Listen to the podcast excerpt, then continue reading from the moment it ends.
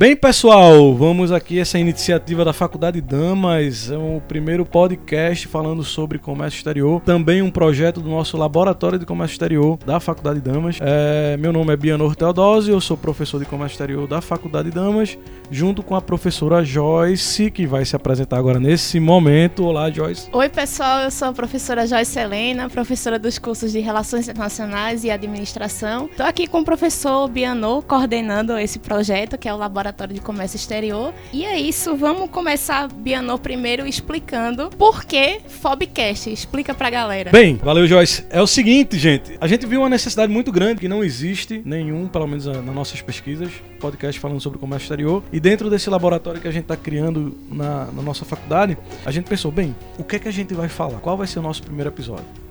Essa é a grande questão e foram as grandes questões que vão ser respondidas nesse, nesse episódio de hoje. E por que Fobcast? A gente vai entender melhor porque esse nome, porque a gente escolheu essa nomenclatura para no nosso dia a dia do nosso podcast. Já nesse primeiro episódio, porque ele já vai versar sobre um tema que é extremamente importante no nosso dia a dia, que é uh, os incoterms. Né? Então, já já a gente vai conversar melhor. E aí o que significa FOB, a gente também vai falar sobre isso mais na frente, porque nós temos um trabalho aqui feito por nossas alunas. É isso aí, gente. O Fobcast é quase feminista. Só tem girls. então, o nosso tema hoje do episódio vai ser Incoterms e as suas e todas as suas versões e o para que serve, como vivem, como se reproduzem e o nosso dia a dia no comércio exterior. Vamos lá, então, pessoal. Agora que a gente já está começando a apresentar o nosso projeto, vamos conhecer as nossas integrantes. E eu não me enganei, as nossas, só as meninas aqui. vamos lá, pessoal, vão se apresentando. Oi, gente, eu sou Rayana Maciel. Eduardo Almeida. Olá, eu sou Rebeca Torres. Aqui é Viane Lima. Olá, eu sou Gabriela Pontes. Oi, pessoal, aqui é Natália Monteiro. Olá, eu sou Marcela Rolim. Então, pessoal, agora que todo mundo já se conhece, vamos passar um pouquinho da nossa agenda, né? Como é que vai ser a nossa agenda de divulgação dos podcasts? A gente está inicialmente no nosso planejamento inicial, a gente vai lançar os podcasts a cada 15 dias. Então, onde é que será lançado? Onde é que vocês podem ouvir a gente? Primeiro no Spotify, né? Uma plataforma amplamente conhecida e nos agregadores de podcast e também no site da Faculdade Damas. Então a proposta inicial é que o podcast seja esse momento mais descontraído de introdução aos temas de comércio exterior. E aí vocês podem aprofundar também os conhecimentos de vocês a partir dos resumos num formato de artigo que as nossas integrantes estão elaborando enquanto um projeto de apoio para que vocês possam ter mais referências, buscar mais a respeito desses temas que a gente vai tratar aqui. E a gente vai disponibilizar também um glossário para que vocês também se familiarizem com os temas, os conceitos de comércio exterior, tá certo? E a gente quer que seja de uma forma bem descontraída mesmo, né? É isso aí, Rai. A nossa proposta é trazer de uma maneira bem didática. Além da além do podcast, a gente vai também abrir o espaço para os ouvintes interagirem nos próximos episódios. A gente já tem um primeiro canal, que é o e-mail, o fobcastdm.gmail.com, que vocês podem mandar as dúvidas por lá. Mas posteriormente a gente vai estar abrindo o Instagram, o Twitter e outras redes sociais para vocês estarem entrando em contato. Isso, gente. Esse programa que a gente está fazendo com toda a amor, todo carinho, é, é para vocês. É para aproximar o público, as pessoas que não têm é, tanta noção do que seja o comércio exterior, né? Então é essencial que todos vocês interajam. A proposta não é para ficar entre a gente, a gente quer realmente difundir o comércio exterior para todo mundo.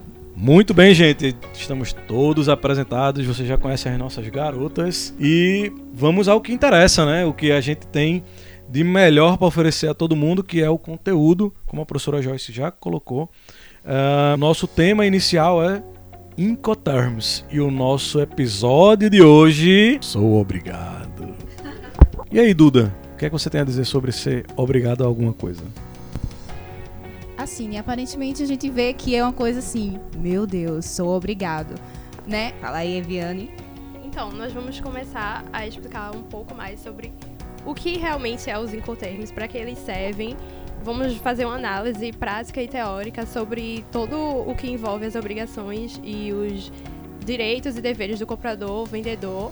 E é por isso que a gente colocou o nome do episódio Sou Obrigado. E aí, Rebeca, por que o nome do nosso episódio ficou Sou Obrigado? Então, sou obrigado, a gente escolheu esse tema porque o Icoterm serve como se fosse uma base para as negociações internacionais. É, como o, devedor, o comprador ou o vendedor deve se comportar, quais são suas obrigações, o que seus deveres, enfim. É exatamente para isso que a gente usa os incoterms para ter uma regulação do, de qual são os deveres em, nas relações dos negócios dentro do comércio exterior.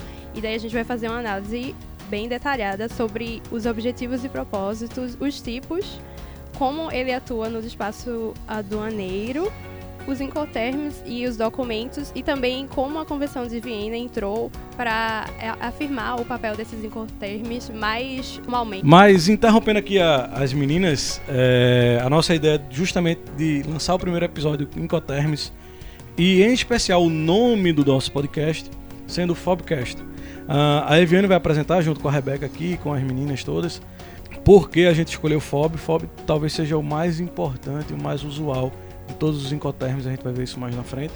E aí, obviamente, em homenagem a esse grande parceiro do comércio internacional, a gente decidiu fechar o nosso podcast como Fobcast. E sempre que se referir ao nosso podcast, a gente vai ter um hashtag Fobcast, porque o hashtag parece muito aquele paletezinho bonitinho, e aí é Palete Fobcast. Agora vamos começar com uma breve introdução sobre o que são os incoterms e quais as divisões de grupos e letras que eles foram categorizados. Incoterms vem da sigla em inglês que significa International Commercial Terms.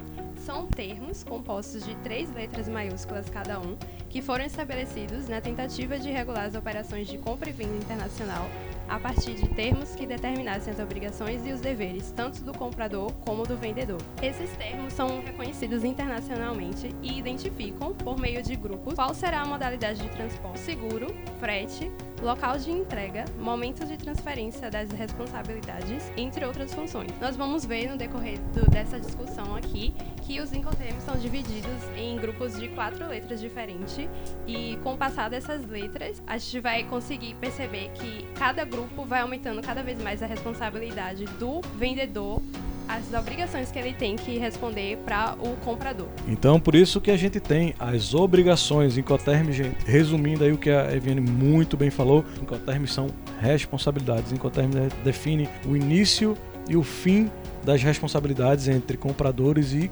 vendedores. Não vamos nos referir aqui a, a, importadores e exportadores, porque esse é um termo muito genérico. Eu gosto sempre de trabalhar com compradores e vendedores. E aí, como cada comércio exterior se define e vai é, definir seus nomes próprios. Mas continuando aqui, Eviane, o que é que a gente tem aí de mais curiosidades aí sobre os incoterms e, e o que é que é mais importante para que, tá, quem está querendo se introduzir nesse, nesse mundo do comércio exterior, começando com os incoterms?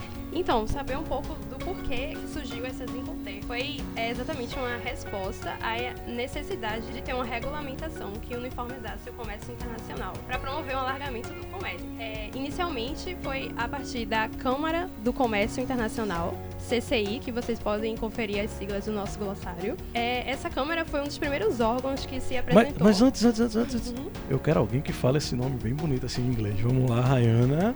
Vamos lá, nossa tradutora oficial com essa voz maravilhosa. Rayana, qual é o termo? International Chamber of Commerce. Exatamente, obrigada, Rai, que vai ficar nos ajudando com os termos para vocês entenderem direitinho o que é que significa. Essa Câmara foi um dos primeiros órgãos que se apresentou com o intuito de buscar melhores condições de negociação. Depois foi que veio é, o, as regras estipuladas pela Convenção de Viena em 1980, a partir das regras de compra e venda. E a partir disso foi possível conseguir mais segurança para ambas as partes contratantes. Agora, ô oh, Gabi, me diz uma coisa. Antes dessa câmara, era bagunça, é? Como é que funcionava esse sistema antes dessa padronização? Bom, antes da câmara, tipo um velho oeste, não existia bem uma regulamentação, os compradores e vendedores eles se relacionavam por si só. É importante frisar o quanto foi realmente necessário essa regulamentação e a criação da Câmara do Comércio Internacional. Então agora já que a gente já deu uma explanada básica no que é Ecoterm, vamos para os objetivos e os propósitos dele, né? Por que eles foram criados, quais são seus objetivos. Certo. Então, só para destacar um pouco que hoje em dia os Incoterms estão se apresentando como uma ferramenta indispensável para a contratação de negócios que sejam seguros e também que consigam promover a abertura comercial, para além de barreiras culturais e linguísticas. Eles tão, se apresentam como uma ferramenta para fazer negócios com diferentes países, com diferentes é, vendedores e mercadorias, e por isso eles são tão importantes no, na fomentação de desenvolvimento de novos negócios. É, tem o propósito de uniformizar regras internacionais referentes à interpretação dos termos do comércio, possibilitando um padrão internacional que auxilia o transporte de diferentes bens em diferentes modalidades. A gente pode destacar também um, um conceito que o autor Lunardi, em 2014, falou que sobre qual o objetivo do Incoterm, mas não só essa questão de uniformização das regras. Ele fala: Abre aspas. Os incoterms regulam apenas a relação entre comprador e vendedor, devendo, pois, ser utilizados como cláusula contratual do contrato de compra e venda. Destaca-se que é apenas uma cláusula do contrato e não o próprio contrato. Limitam-se a regular a entrega do bem, definindo seu ponto ou local e, por extensão, seus custos e riscos. Fecha aspas. Pois é, Viana. Então, assim, é, só com essa frase aí desse autor a gente consegue entender a importância que se tem nessa relação. Imagine você que você tem a sua regra de negócio no seu próprio país e cada um internamente trabalha de uma maneira. Então, cada país tem a sua cultura negocial, tem a sua forma de fazer o seu negócio. E, é, obviamente, a gente tem as grandes potências econômicas que podem influenciar. E o ideal de se, de se ter nas negociações internacionais é que elas sejam fluidas e equânimes em todos os seus procedimentos. Os Incoterms, na minha visão, vem muito para ajudar nesse sentido, ajudar a ter igualdade nos negócios e ao mesmo tempo isonomia nos termos e no dia a dia do comércio. Então assim, a gente elimina o fator cultural, não que o fator cultural, gente, é importante, o fator cultural está sempre presente em qualquer negociação, mas ela elimina dentro das responsabilidades criando um procedimento uno para todo o comércio internacional. Então, seguindo aqui, gente, o que é que a gente tem mais aí? Então, é, só fazendo uma análise histórica, em 1936 foi publicada a primeira edição dos Incoterms pela CCI, com apenas seis termos. É importante destacar que hoje nós temos de 13 para 11. Então, é, houveram várias alterações para adequação desses termos no comércio internacional. Só para ter uma ideia, foram sete anos em que foram feitas equações de acordo com as necessidades que foram vendo, assim, com o passar do tempo, dos compradores e vendedores. Foram feitas revisões nessas regras em 1953, depois de passar um período de 14 anos. Foi para 1967, depois de 9 anos em 1976, e daí, num período curto de 4 anos, fizeram outra revisão em 1980, e de 1980 até 2010, fazendo quatro revisões em período períodos de 10 anos cada um. E como a gente estava conversando antes, eu acredito que com o passar do tempo vai tendo novas revisões para adequar, adequar mais os negócios, dependendo do desenvolvimento das negociações. Depois de, dessas várias alterações e revisões, para cada revisão foi feita, é, no, foram adicionados outros termos que pudessem suprir as necessidades dos trâmites internacionais e podem ser acompanhados mais detalhadamente no Guia dos Incoterms 2010 da CCI, que foi feito por Jan Hamberg, que também fez um levantamento histórico justificando a problemática para a implementação desses novos termos. Nesta última revisão, feita em 2010, ficou determinado, além da redução das regras de 13 para 11 termos, do reconhecimento das operações feitas entre mercados únicos, da comunicação eletrônica, do reconhecimento das novas práticas de transporte e da neutralização do, de gênero vendedor-comprador, o item que foi incorporado a esta última versão é a da uniformização do uso do, termo Incoterms, que deverá sempre ser escrito com o I maiúsculo sempre escrever no plural e também utilizar o símbolo de marca registrada. Eu acho que é muito importante também ressaltar que tem uma livre escolha de qual termo eles vão usar. Inclusive podendo ser usado um que já não é da edição atual. Que fique explícito, né, para todas as partes que estão negociando, qual é a edição que está sendo utilizada, não é isso, Marcela? Isso, até para ficar bem claro, tanto para o comprador e para o vendedor no contrato e para todos os outros que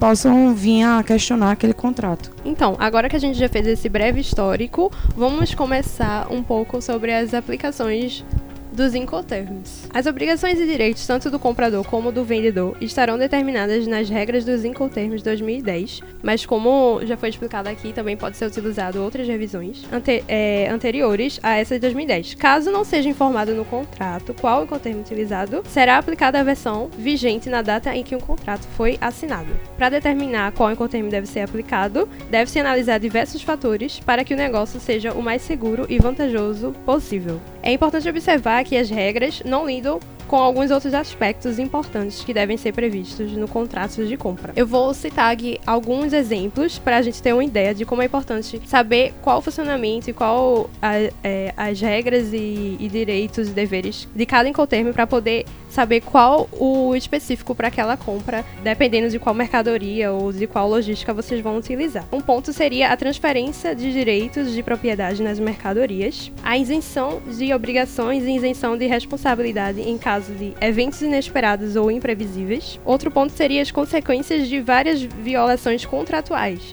exceto aquelas relacionadas à transferência de riscos e custos quando o comprador está violando sua obrigação de aceitar os bens ou para indicar à transportadora sobre algum termo do grupo F, que a gente vai falar daqui a pouco para vocês, o que significa cada grupo e qual a responsabilidade para o vendedor ou para o comprador. Após determinar no contrato qual Incoterm será utilizado, deve-se determinar o local designado para entrega da mercadoria. Após isso, as partes devem analisar toda a operação que precisará ser feita, partindo do vendedor até, a até que a mercadoria chegue ao local especificado pelo comprador. Um ponto importante que eu vi enquanto eu fazia essas pesquisas foi uma imagem de um navio que tinha vários containers um em cima do outro e ele tava virando no meio do mar.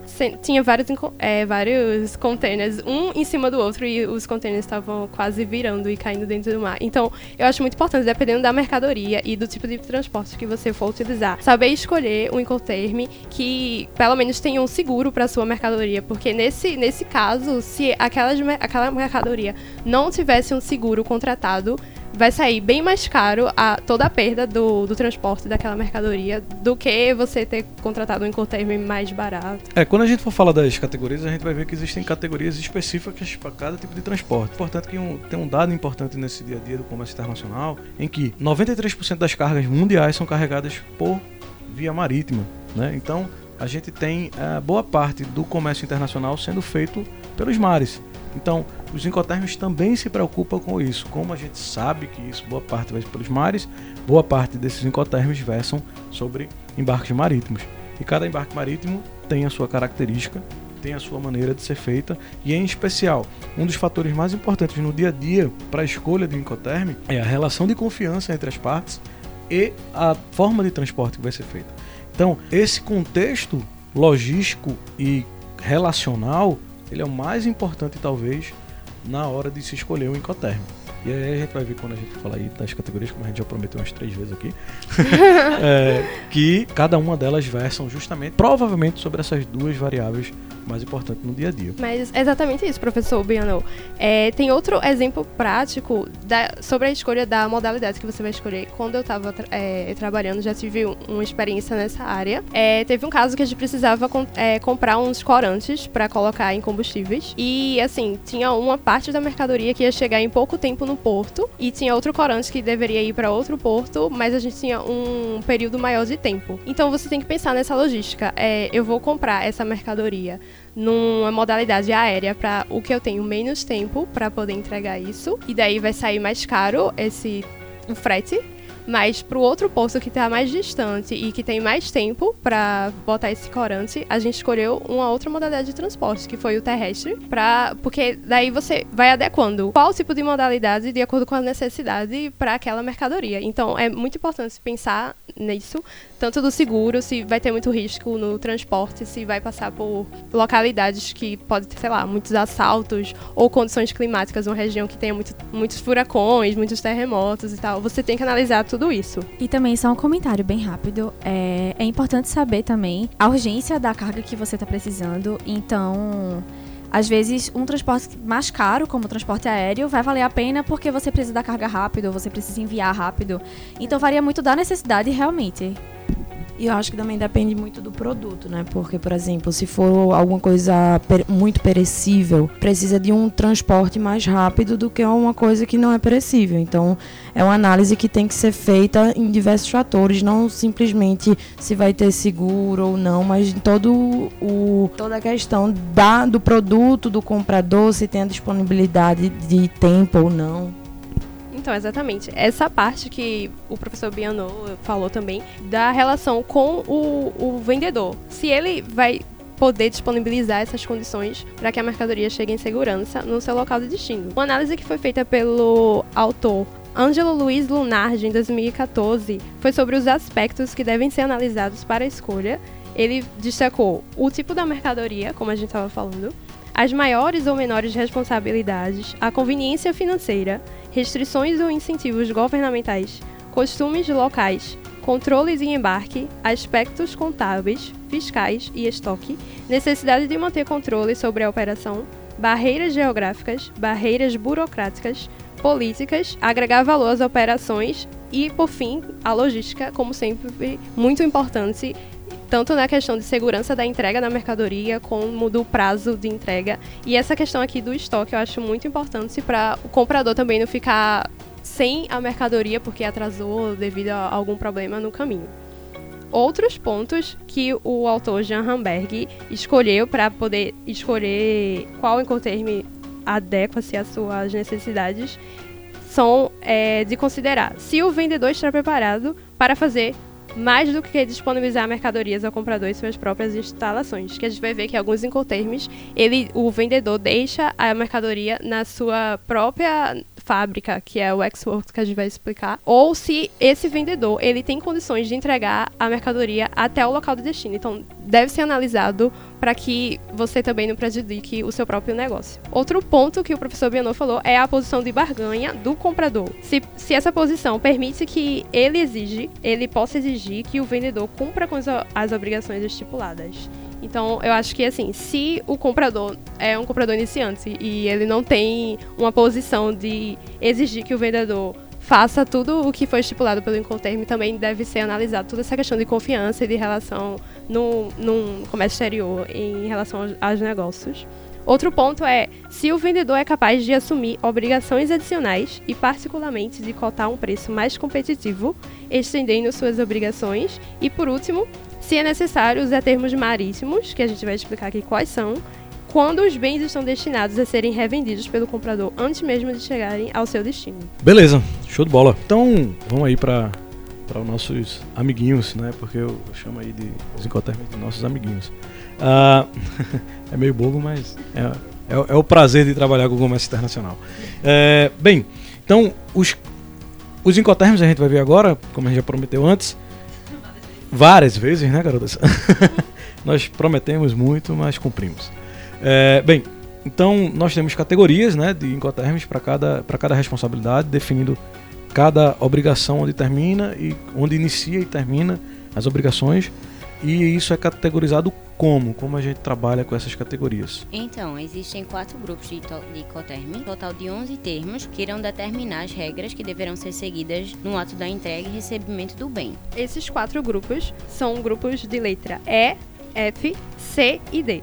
Para cada grupo, existirão termos com três letras diferentes, que serão as abreviações das funções, os direitos e deveres do vendedor e do comprador. Beleza. É, esses, essas nomes, né? F, C e D, na verdade não é de graça. Isso aí é porque é exatamente o início de cada letra de cada encoterme, indo da categoria, vamos pensar da esquerda para a direita como se fosse uma régua, né? Indo da categoria E até a categoria D, sendo menor responsabilidade para quem está vendendo e maior responsabilidade para quem está vendendo, respectivamente. Menor na categoria E e maior na categoria D.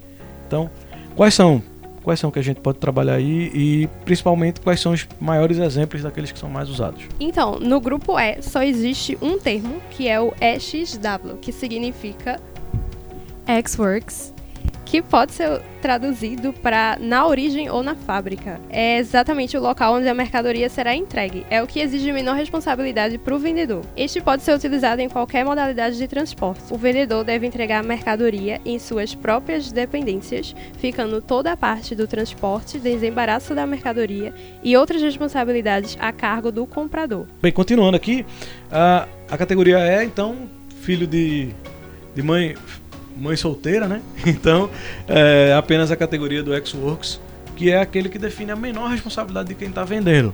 Na verdade, o, o vendedor só se preocupa em produzir o produto e entregar ele embalado na sua própria fábrica para que o comprador vá buscá-lo é, nesse local. A outra categoria é do grupo F. Existem três termos: o FCA, o FAS e o FOB. O mais usual é o FOB, que deu o nome ao nosso FOBcast. O FOB significa Free on board. É o livre a bordo, onde o vendedor só se livrará das responsabilidades com a mercadoria quando esta estiver desembaraçada a bordo do navio, no porto de embarque indicados pelo comprador. Também é de uso exclusivo aquaviário. É importante ver que tem um, um detalhe importante no FOB, principalmente da revisão de 2000 para 2010. O FOB ele tinha um, um problema jurídico aí que parecia que acontecia bastante, que era o seguinte, o FOB de 2000, do ano 2000, ele definia que a responsabilidade do vendedor acabava numa linha imaginária na murada do navio. Então, assim, a carga estava lá sendo transportada quando passava dessa linha imaginária que parece aquela coisa do impedimento do gol que ninguém vê muito bem, aí tem que ter o tirateima lá da Globo. Mas aí o que acontece? Passou dessa linha a responsabilidade do exportador. Isso deixava muito uh, aberta as responsabilidades. Aí a carga caía, alguma coisa desse tipo. Quem definia qual lado caiu? Se caiu no meio, quem paga? Né? Então a, a CCI viu que existia uma abertura muito grande para interpretações. E aí, na última revisão de 2010, foi definido que o free on board é literalmente a bordo. Então, a carga tem que estar colocada dentro do navio, no porão ou no convés. E aí sim acaba a responsabilidade do vendedor. Agora vamos falar um pouco sobre o grupo C, que ele possui quatro termos: o CFR, o CIF, o CPT e o CIP, que ele é um grupo onde o transporte principal ele vai ser pago pelo é, vendedor e a gente vai frisar no CIF, que é o mais usual aqui do grupo C. O CIF, Cost Insurance and Freight, eles devem ser pagos pelo vendedor até o porto de destino, nomeado pelo comprador. Tanto uh, o CFR, que também é dessa categoria, quanto o CIF, que a gente está comentando, é, são de uso exclusivo para transporte aquaviário. Beleza, gente. Então, assim, tem uma coisa engraçada no dia a dia da gente que a, os incoterms estão se tornando algo tão comum no Brasil. É, ainda bem, porque é sinal de que as empresas brasileiras têm se internacionalizado cada vez mais e precisam se internacionalizar, se internacionalizar muito mais, muito mais ainda. Uh, em que a gente hoje, por exemplo, muitos transportes locais, vendas locais no Brasil, começam a utilizar uh, esses termos. Então, o FOB e o CIF uh, também são referidos em algumas vendas, apesar que tem um, um significado muito diferente do que a gente está falando aqui. Então, lembrando, FOB, CIF, Incoterm são termos internacionais de comércio. Se referem a responsabilidades e a questões que versionam no comércio internacional. Existem analogias no mercado interno? Sim, mas necessariamente são termos utilizados e que funcionam prioritariamente no comércio internacional. Então, partindo já para o último grupo, que é o grupo D, existem três termos: o DAT, o DAP e o DDP. Esse é o grupo que tem maior responsabilidade para o vendedor, porque ele vai ter que arcar com todos os custos e riscos até, a mercador... até que a mercadoria esteja no, no destino. Ou seja, se houver qualquer bronca até a mercadoria chegar no destino final, vai ser ele que vai ter que arcar. Só fazendo uma observação que nessa categoria do grupo D, o Incoterm DDP, que significa Deliver Duty Paid, é o único que não pode ser usado aqui no Brasil, porque ele é, requer que o vendedor estrangeiro também regularize todas as documentações para o desembaraço de importação, o que não pode ser feito aqui no Brasil por ter não condições é, legais para fazer esse tipo de documentação. Lembrando que ele não pode, fazer, não pode ser feito apenas para compra. Você não pode é, importar, porque você, é, porque aí você vai entrar na legislação brasileira. Mas para exportar, você pode sim utilizar ou exportar ou vender, né? Você pode sim utilizar, porque a legislação vai ser a legislação do, do destino final. Exatamente, obrigada. Isso, a gente explicou cada Icoterm de, principal de cada categoria. Mas se vocês tiverem alguma dúvida ainda sobre qualquer Icoterm, a gente vai estar disponibilizando um artigo com todos os Icoterms bem explicadinho para você. Menina, e tu não sabe? Pois eu soube que vai ter uma mudança nos Icoterms, né? Pois é, estão estudando aí a possibilidade de fazer uma nova revisão em 2020 dos Incoterms. É, vai fazer 100 anos que já tem uma regulamentação e 84 anos que existem os Incoterms e já fazem 10 anos da, da última revisão. Então, em homenagem a isso, eles estão pensando, estão estudando numa nova revisão para 2020. E dentre os estudos e as possibilidades, talvez é, eles excluam o X-Works, o filho de mãe solteira, e tirem também o DDP, é, que foi o que foi comentado agora há pouco.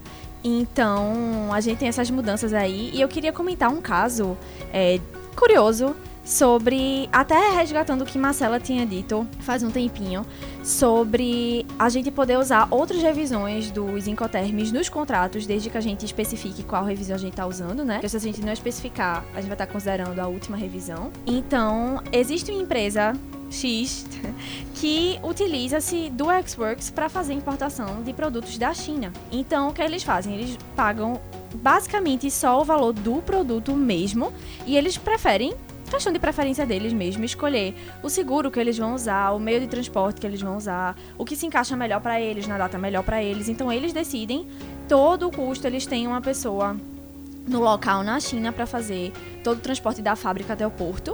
Então, no caso dos Incoterms terem mudado em 2020, se mudarem, é, eles podem continuar usando o Xworks, mesmo tendo sido excluído, porque eles podem especificar dizendo que foi dos Incoterms 2010. Então, agora a gente vai falar um pouco sobre a relação dos Incoterms e o despacho aduaneiro. Depois de citar todos os grupos e os termos que estão alocados em cada categoria, a gente já pode ter uma ideia de quais as responsabilidades que estão para para o vendedor ou para o comprador. E em algum desses incoterms, o vendedor, a gente viu que ele também fica responsável pelo desembaraço da mercadoria para importação, o que não é muito comum entre os termos. Existem apenas dois tipos de incoterms, onde o desembaraço, tanto de exportação quanto importação, ficará sob total responsabilidade de apenas uma das partes. Os incoterms são o X-Works e o DDP. No X-Works, o comprador é responsável tanto pelo desembaraço de exportação como pelo de importação. Já no DDP, é o vendedor que vai responder pelos dois desembaraços. Então, são apenas esses dois que ou fica toda a responsabilidade para o comprador ou para o vendedor. Que é justamente o que está sendo debatido sobre a nova revisão. Exatamente. Agora a gente vai passar para uma breve análise sobre os incoterms e os documentos e a importância que tem de, escolher o documento adequado para cada incoterm.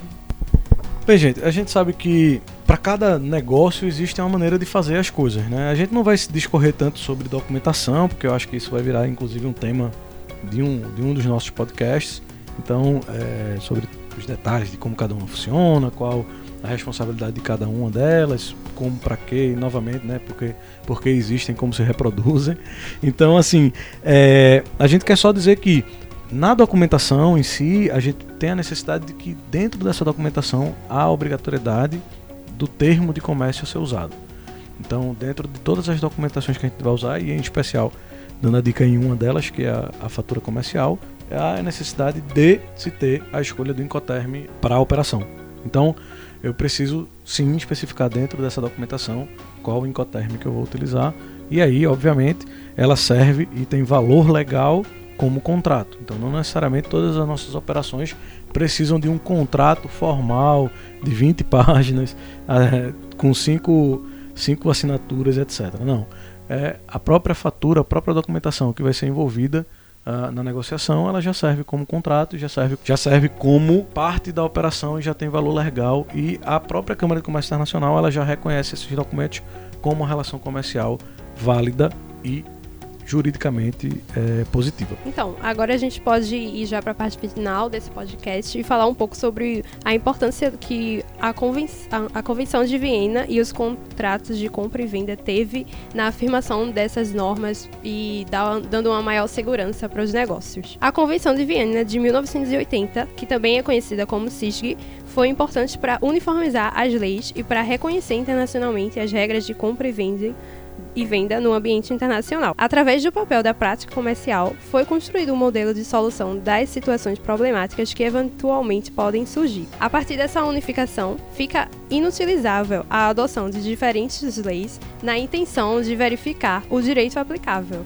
evitando assim que as partes envolvidas fiquem submetidas a um direito desconhecido ou desfavorável. Vale ressaltar que antes da convenção, as relações eram feitas, feitas através de um direito costumeiro, ou seja, não tinha uma, um valor jurídico.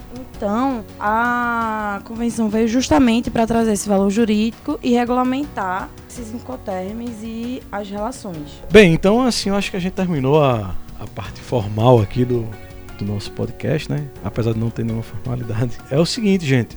Agora eu queria conversar com vocês aí, com, todo, com todas as participantes, para saber historinhas, né? Coisas de, do dia a dia que a gente tem no comércio internacional, que são bem, bem engraçadas e que é, servem para que os ouvintes, nossos parceiros aí, entendam como é que é o dia a dia mesmo do, do, do profissional é, que se envolvem com esses termos e, e essa, esses desafios do dia a dia. É, a gente vê muitas impo a importância dos incoterms no, no dia a dia do comércio exterior, porque a questão da responsabilidade, ela aparece muito porque sempre acontecem alguns problemas, né? Nada é totalmente perfeito. Então, de vez em quando acontece de ter uma carga roubada, de ter uma carga que dá um problema no navio, ou então algum problema de documentação que acabou, ou documentação, algum problema com o armador, né, com o navio, que acaba a carga ficando no porto porto, ou no porto de origem, no porto de destino.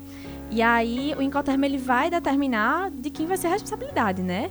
Então já aconteceu muitos casos que eu vi de ter um problema, a carga ficar no porto mais tempo do que o free time, né? O tempo que ele pode ficar. E aí ter um custo, né, de detention. E aí, e aí, quem é que vai pagar? A carga está sob a responsabilidade de quem? Então, dependendo do Incoterm, tem que ver como é que vai ser esses custos. Às vezes dá confusão, às vezes não, às vezes pelo contrato ele já vem quem é que tem a responsabilidade, mas isso acontece muito, porque tem muita coisa imprevisível que acontece, né? A gente tem como saber. É, vida de comércio exterior é assim, sempre tem alguma coisa nova. É, tem um, uma coisa muito comum, e aí eu peço atenção a, a todo mundo que está ouvindo, e em especial vocês também que estão aqui, já sabem disso, eu imagino. é o seguinte, é que existe uma confusão muito grande nos incoterms e nos modais que são utilizados, né? Então existem modais que são, sim, exclusivos, e aí para quem quiser se referir, tá lá o material da gente no, no nosso site, e é, que existem modais específicos para o transporte aquaviário e para o transporte multimodal. Então é importante a gente sempre utilizar o incoterm correto. E não cair aí na, no dia a dia de falar besteira, porque muita gente fala besteira aí com os incoterms. Então, vamos fazer um FOB aéreo? Não, né? Não existe FOB aéreo, porque o FOB é sim um incoterm apenas utilizado no transporte marítimo. Então, uh, vamos fazer uh, um FCA marítimo. Pode? Pode.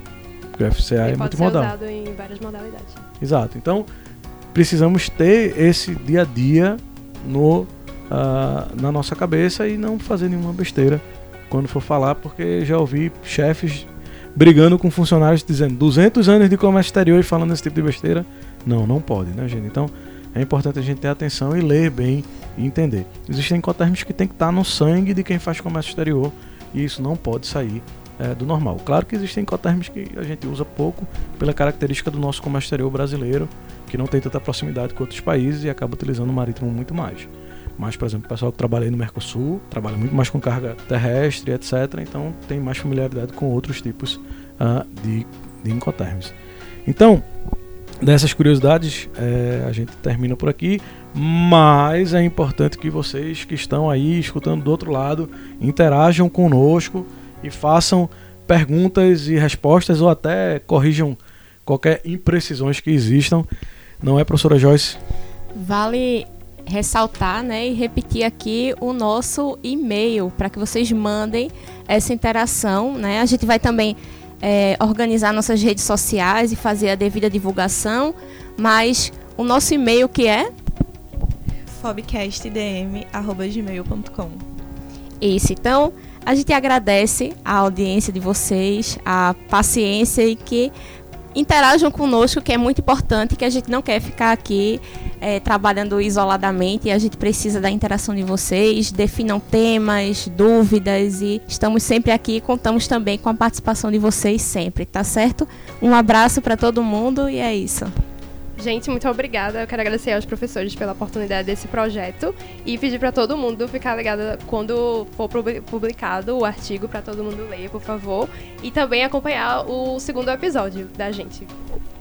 E aí nos vemos em 15 dias, é isso? Isso aí. Muito obrigada, pessoal. Obrigada, gente. Obrigada, gente. Muito obrigada. Obrigada. Até mais. Valeu, girls. Até daqui a 15 dias. Um abraço.